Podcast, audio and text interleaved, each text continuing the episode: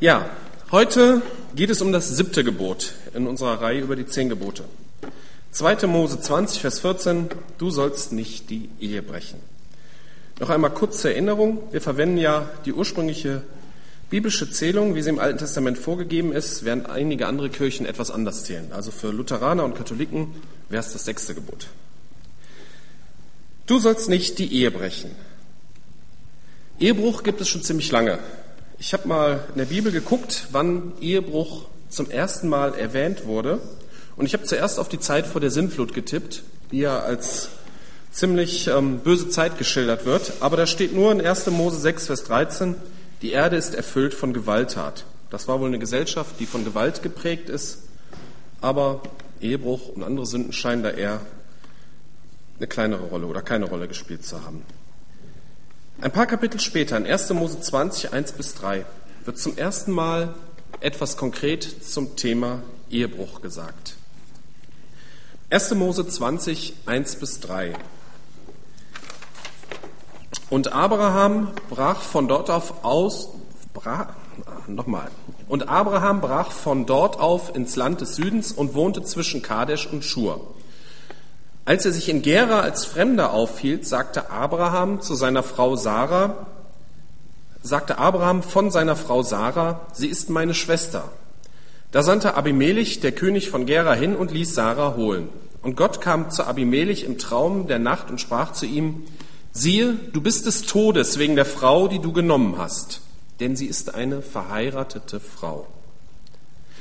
Abraham war als Fremder in dem Land und hatte Angst, dass man ihn wegen seiner schönen Frau umbringt. Das wird in den Folgeversen beschrieben.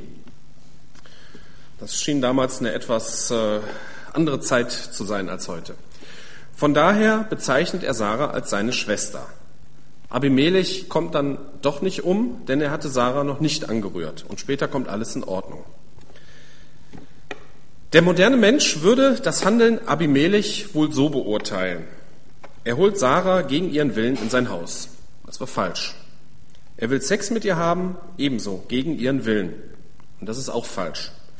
Ob sie jetzt mit Abraham verheiratet ist oder nicht, das ist erstmal egal, denkt der moderne Mensch. Es zählt nur, ob sie es will oder nicht. Wie Gott diese beiden Punkte beurteilt, darüber steht hier gar nichts.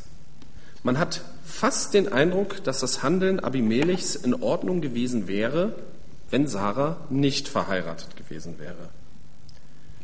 Da möchte man doch direkt widersprechen, denn wir sind heute aus gutem Grund gegen Zwangsheiraten, worauf ja letztendlich Abimelechs Handeln drauf hinausläuft. Außerdem widersprechen solche Handlungen der Botschaft und dem Geist des Neuen Testaments. Ich nenne so etwas einmal in Anführungsstrichen Gottes Kompromiss. Gott hat an verschiedenen Stellen Handlungen zugelassen, die eigentlich nicht seinen ursprünglichen Absichten entsprechen. Aber weil der Mensch sündhaft ist und sich in der menschlichen Gesellschaft damals wie heute falsche Ansichten richtig eingebrannt hatten, ging eben nicht mehr. Wenn Gott gerecht gehandelt hätte, hätte er alle Menschen auslöschen müssen. Aber er liebte schon damals die Menschen und hat deshalb später die Gesetze als Vorbereitung auf Jesus Christus gegeben, die schon wichtige Verbesserungen für die Menschen brachten und die auch ein gewisses Verständnis von Gut und Falsch lehrten. Doch durch die Sündhaftigkeit des Menschen war die Wirksamkeit des Gesetzes begrenzt. Und erst durch Jesus Christus wurde es möglich, solche Grenzen zu überschreiten. Wenn wir das alttestamentliche Gesetz hätten schreiben dürfen, dann hätten wir wahrscheinlich an ganz anderen Stellen Kompromisse gemacht. Wir hätten andere Dinge verbindlich gemacht, aber ich bin sicher, dass Gott da schon die Übersicht hatte, was im Gesetz stehen soll und was nicht. Ein ähnliches Beispiel für einen solchen Kompromiss ist die Vielweiberei, die Polygamie, die zur Zeit des Alten Testamentes von Gott geduldet wurde. Da gab es im Gesetz sogar Regeln zu. In 1. Mose 2, Vers 24 steht aber ganz grundsätzlich über die Ehe, darum wird ein Mann seinen Vater und seine Mutter verlassen und seiner Frau anhängen und sie werden zu einem Fleisch werden. Anhängen heißt wörtlich einfach so viel wie kleben. Also hier wird die Einheit deutlich. Und man kann auch nur einmal Vater und Mutter verlassen. Ne? Wenn man mehrere Frauen hat, kann man nicht immer wieder Vater und Mutter verlassen. Dazu kommt die Bezeichnung ein Fleisch, was noch mehr deutlich macht, dass aus beiden eine Einheit wird. Diese Vorstellung Gottes von Ehe kann man nicht mit Polygamie verbinden. Es passt nicht dazu. Und deshalb ist Polygamie mit einem Leben mit Jesus Christus nicht vereinbar. So viel konnten die im Alten Testament aber wohl nicht verstehen. Und deshalb Gott, hat Gott es zugelassen und einige Regeln dafür ins Gesetz schreiben lassen, um das irgendwie zu regeln. Kommen wir noch einmal zurück zu der Geschichte mit Abimelech. Gott sagt also nichts dazu, dass Abimelech gegen Sarahs Willen handelt. Aber er sagt deutlich etwas zum Ehebruch. Siehe, du bist des Todes wegen der Frau, die du genommen hast, denn sie ist eine verheiratete Frau. Es scheint Punkte zu geben, bei denen ging Gott damals keinen Kompromiss ein. Und das sind unter anderem die Punkte, die in den zehn Geboten beschrieben sind. Das gilt halt immer, egal wie eine Gesellschaft das sieht, damals wie heute. Und dazu gehört auch Ehebruch. Es wird hier deutlich, wie ernst Gott Ehebruch nimmt. Man muss sich hier nochmal vor Augen halten, er sagt nicht, du bist des Todes, weil du die Frau meines Freundes genommen hast. Wir wissen, in, ich glaube im Hebräerbrief steht drin, oder im Römerbrief, habe jetzt nicht nachgeguckt, da wird Abraham als Freund Gottes bezeichnet, sondern alleine deswegen, weil sie verheiratet ist. Gott nimmt also die Ehe sehr ernst und verurteilt deutlich den Ehebruch. Ja, Ehebruch ist ein ziemlich altmodischer Begriff geworden, den heutzutage, glaube ich, nur noch Christen verwenden. Von daher möchte ich ihn einfach auch mal definieren. Ehebruch ist, wenn zwei nicht miteinander verheiratete Menschen miteinander Sex haben und mindestens einer von den beiden verheiratet ist. Das Wort Ehebruch hat einen ganz klar negativen Klang. Und deshalb verwendet man heutzutage öfter den eher positiven klingenden Begriff Seitensprung. Ich möchte bei dem altmodischen Wort Ehebruch bleiben, weil er deutlicher macht, was dabei passiert. Es gibt einen Bruch in der Ehe, der repariert werden muss oder der irreparabel wird. Seitensprung, das hört sich mehr so nach Hüpfekästchen an, mal hier und mal dorthin und man kann immer wieder zum Ursprung zurückspringen. Das ist aber nicht so. Ein Seitensprung hinterlässt Spuren beim Ehepartner, die man nicht einfach ignorieren kann. Und daher ist der Begriff Ehebruch deutlich passender. Wir haben bisher in erster Linie über die Tat an sich nachgedacht und ein Beispiel einer fast passierten Tat betrachtet. Nun hat sich auch Jesus Christus zum Thema Ehebruch geäußert und er geht ein bisschen von der Tat weg hin zum Ursprung der Tat. Und dazu möchte ich mit euch Matthäus 5, 27 bis 30 lesen. Da sagt Jesus Christus, ihr wisst, dass es heißt, du sollst nicht die Ehe brechen. Ich aber sage euch, jeder, der eine Frau mit begehrlichem Blick ansieht, hat damit in seinem Herzen schon Ehebruch mit ihr begangen. Wenn du durch dein rechtes Auge zu Fall kommst, dann reiß es aus und wirf es weg. Es ist besser, du verlierst eines deiner Glieder, als dass du mit unversehrtem Körper in die Hölle geworfen wirst. Und wenn du durch deine rechte Hand zu Fall kommst, dann hau sie ab und wirf sie weg. Es ist besser, du verlierst eines deiner, beiden, eines deiner Glieder, als dass du mit unversehrtem Körper in die Hölle kommst. Das ist echt harter Tobak, aber schauen wir uns die Verse mal im Einzelnen an. Fangen wir mit 27 und 28 an. Ihr wisst, dass es heißt, du sollst nicht die Ehe brechen. Ich aber sage euch, jeder, der eine Frau mit begehrlichem Blick ansieht, hat damit in seinem Herzen schon die Ehe gebrochen. Diese Aussage macht zwei Punkte ganz deutlich. Für Jesus ist das Motiv wichtig und nicht, was wir vor den Menschen tun. Und zweitens, Jesus weist uns ganz deutlich auf die Ursache unserer Tatsünde hin, nämlich auf das, was sich in unserem Kopf abspielt. Der zweite Punkt taucht übrigens nicht nur im Neuen Testament auf, sondern auch schon im zehnten Gebot. 2. Mose 20, Vers 17, du sollst nicht die Frau deines Nächsten begehren werden wir ja in drei Wochen noch was zu hören. Tja, aber wie bekommt man seine Gedanken in den Griff, sodass man eben nicht schon mit dem Kopf Ehebruch begeht? Ich glaube, dazu muss man mehrere Aspekte betrachten. Zum einen ist es die Verführung. Jeder Mensch ist verführbar und daher wirken die Folgeverse dieses Textes gerade auch so hart. Wenn du durch dein rechtes Auge zu Fall kommst, dann reiß es aus und wirf es weg. Es ist besser, du verlierst eines deiner Glieder, als dass du mit unversehrtem Körper in die Hölle kommst, geworfen wirst. Und wenn du durch deine rechte Hand zu Fall kommst, dann hau sie ab und wirf sie weg. Es ist besser, du verlierst eines deiner Glieder, als dass du mit unversehrtem Körper in die Hölle kommst. Ich hoffe, jedem ist klar, dass Jesus diese Aussagen nicht wörtlich meint. Ne, ist ja klar, wenn man durch sein rechtes Auge zu Fall kommt und es herausreißt, kann man ja später mit dem linken Auge sich dieselben Sachen angucken. Also eine wörtliche Umsetzung ist in jedem Fall Unsinn. Es geht hier darum, dass Dinge oder Personen, die uns sehr nützlich sind, uns aus anderen Gründen zu Fall bringen können und wir uns deshalb von ihnen trennen sollten. Mir ist ein Beispiel aus der Wirtschaft eingefallen. Ein verheirateter Manager hat eine sehr fähige Sekretärin, die quasi seine rechte Hand ist. Sie macht ihre Arbeit super und ist dem Manager bei der Führung des Unternehmens eine große Hilfe. Nun ist sie aber auch sehr attraktiv und mit der Zeit fühlen sich Manager und Sekretärin durch die enge Zusammenarbeit auch voneinander angezogen. Wenn es in diesem Fall so weiterläuft, dann würde es fast zwangsläufig in den Ehebruch münden. Der Manager muss hier die Notbremse ziehen und sich von seiner rechten Hand trennen. Das wird ihm wehtun und ihm viel Arbeit machen. Aber es ist in so einem konkreten Fall richtig. Genauso gilt für die Sekretärin. Vielleicht macht ihr ihr Job unheimlich viel Spaß. Sie sieht viel von der Welt, sodass ihr Job für sie der, ihr Auge zu einer spannenden Welt ist. Äh, wenn dadurch ihre Ehe kaputt geht, ihre eigene Ehe, muss sie die Notbremse ziehen und aufhören. Ich gebe zu, das Beispiel ist ein bisschen sehr klischeehaft, ähm, aber ich denke, dass es jeder versteht. Diese beiden Verse gelten auch nicht nur für Ehebruch. Es kann zum Beispiel auch sein, dass man sich von einem lieben Freund trennen muss, weil der ihn immer zu Sachen verführt, die falsch sind und weil man dann immer mitmacht. Das kann nur jeder für sich selbst beurteilen, wo eine rechte Hand oder ein rechtes Auge im Leben ist, was einen zu Fall bringt oder zu Fall zu bringen droht.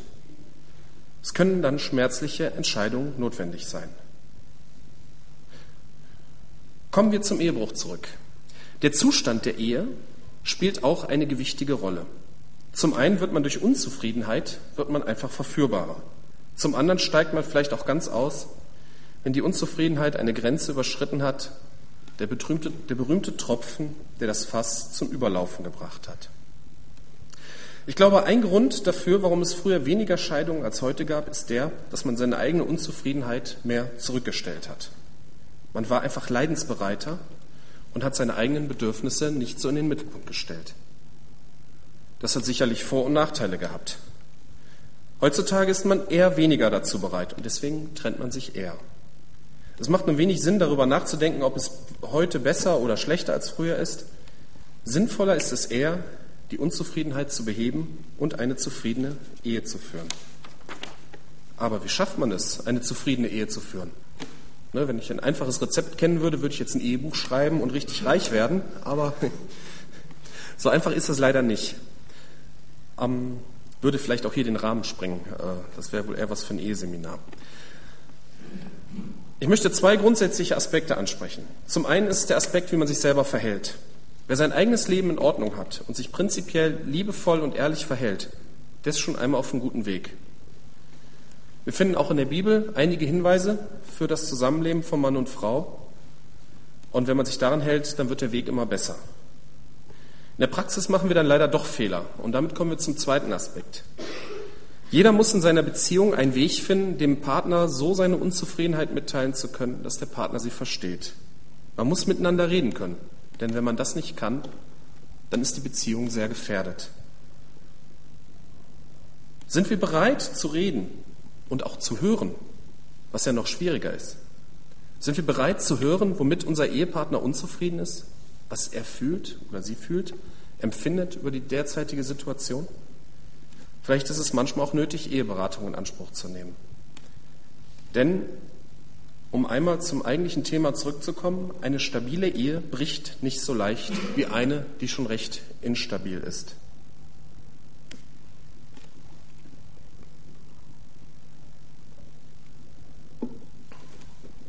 Was ist, wenn das Kind in den Brunnen gefallen ist? Wie geht man mit Ehebruch um?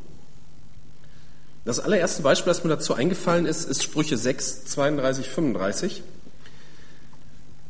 Also es gibt verschiedene Beispiele in der Bibel dazu. Wer Ehebruch treibt mit der Frau seines Nächsten, ist ohne Verstand. Nur wer sich selber vernichten will, der mag das tun. Plage und Schande nur findet er und sein Schmach wird nicht mehr gelöscht. Denn Eifersucht weckt die Zornglut des Mannes. Kein Mitleid verspürt er am Tag der Rache.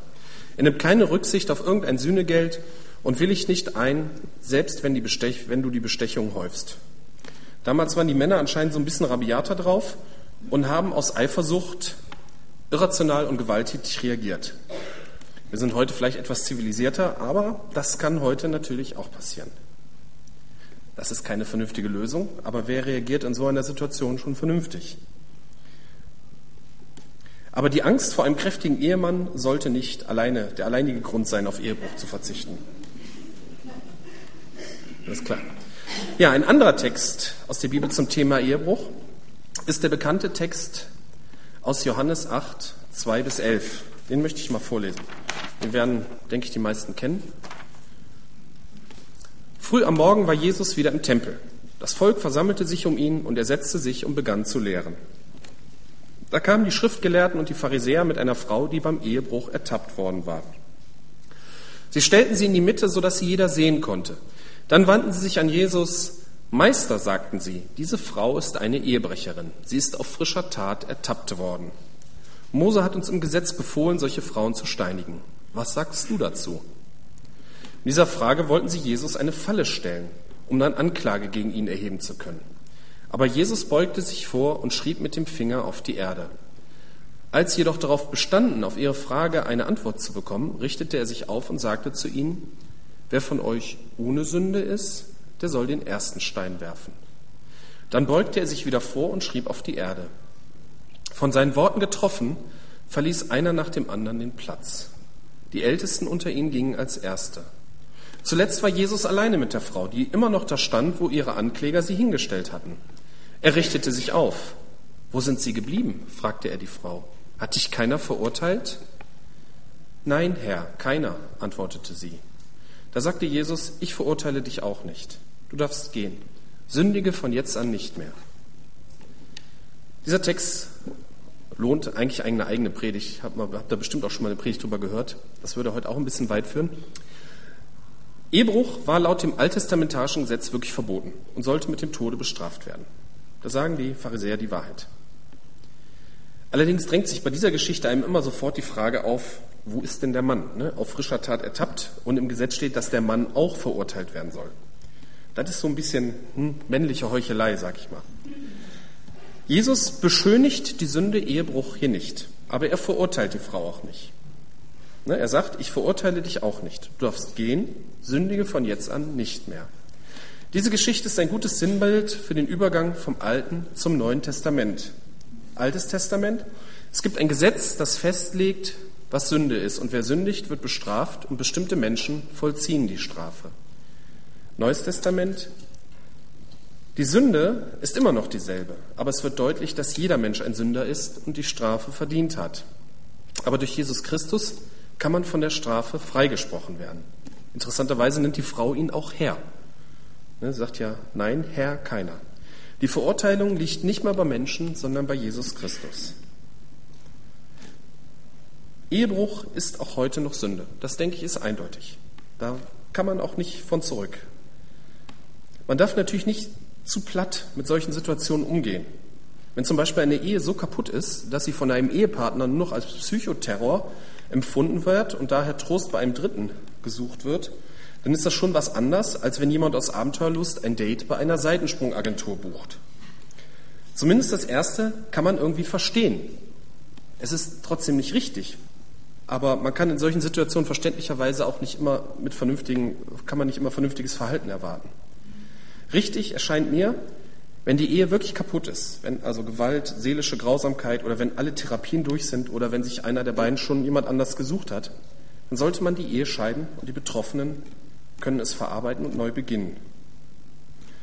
So wie Gott sich die Ehe vorgestellt hat, also so wie es in der Bibel beschrieben ist, der Mann soll seiner Frau anhängen und sie werden ein Fleisch sein, was ja unter anderem bedeutet, dass gelebte Sexualität in den Schutzraum der Ehe gehört. Das gilt ja nicht nur für die erste Ehe, sondern auch für eine weitere Ehe.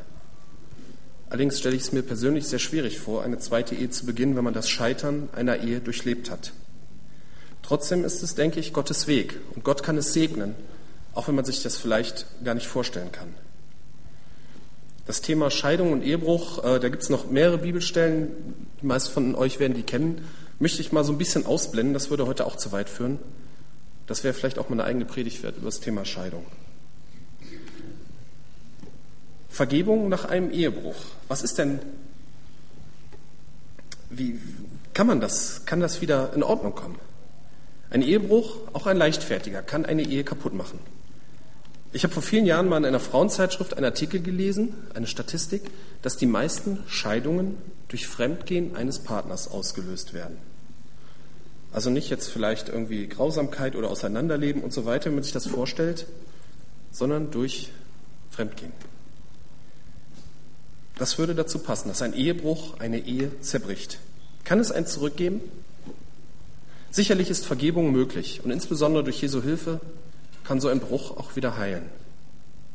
Aber dazu gehört natürlich, dass Ursachen für den Ehebruch, Verletzungen, die vorher da waren und die durch den Ehebruch ausgelöst wurden, ausgesprochen, bereinigt werden und dass man um Vergebung bittet.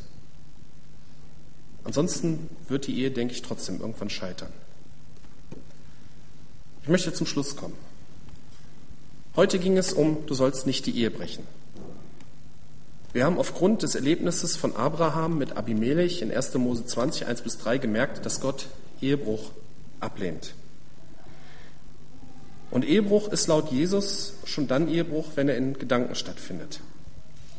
Ehebruch kann durch Verführung entstehen und manchmal muss man sinnbildlich besser auf die rechte Hand verzichten, als zu fallen. Eine gesunde Ehe ist ein guter Schutz gegen Ehebruch und verringert die Verführungsgefahr. Wir haben uns angesehen, wie manche Menschen mit Ehebruch umgehen und wie Jesus damit umgeht. Er bezeichnet Ehebruch als Sünde, aber er verurteilt den Menschen nicht. Und wir sollten das auch nicht tun. Allerdings dürfen wir auch nicht von der anderen Seite vom Pferd fallen und Ehebruch verharmlosen. Auch nach Ehebruch ist Vergebung und Heilung möglich. Amen.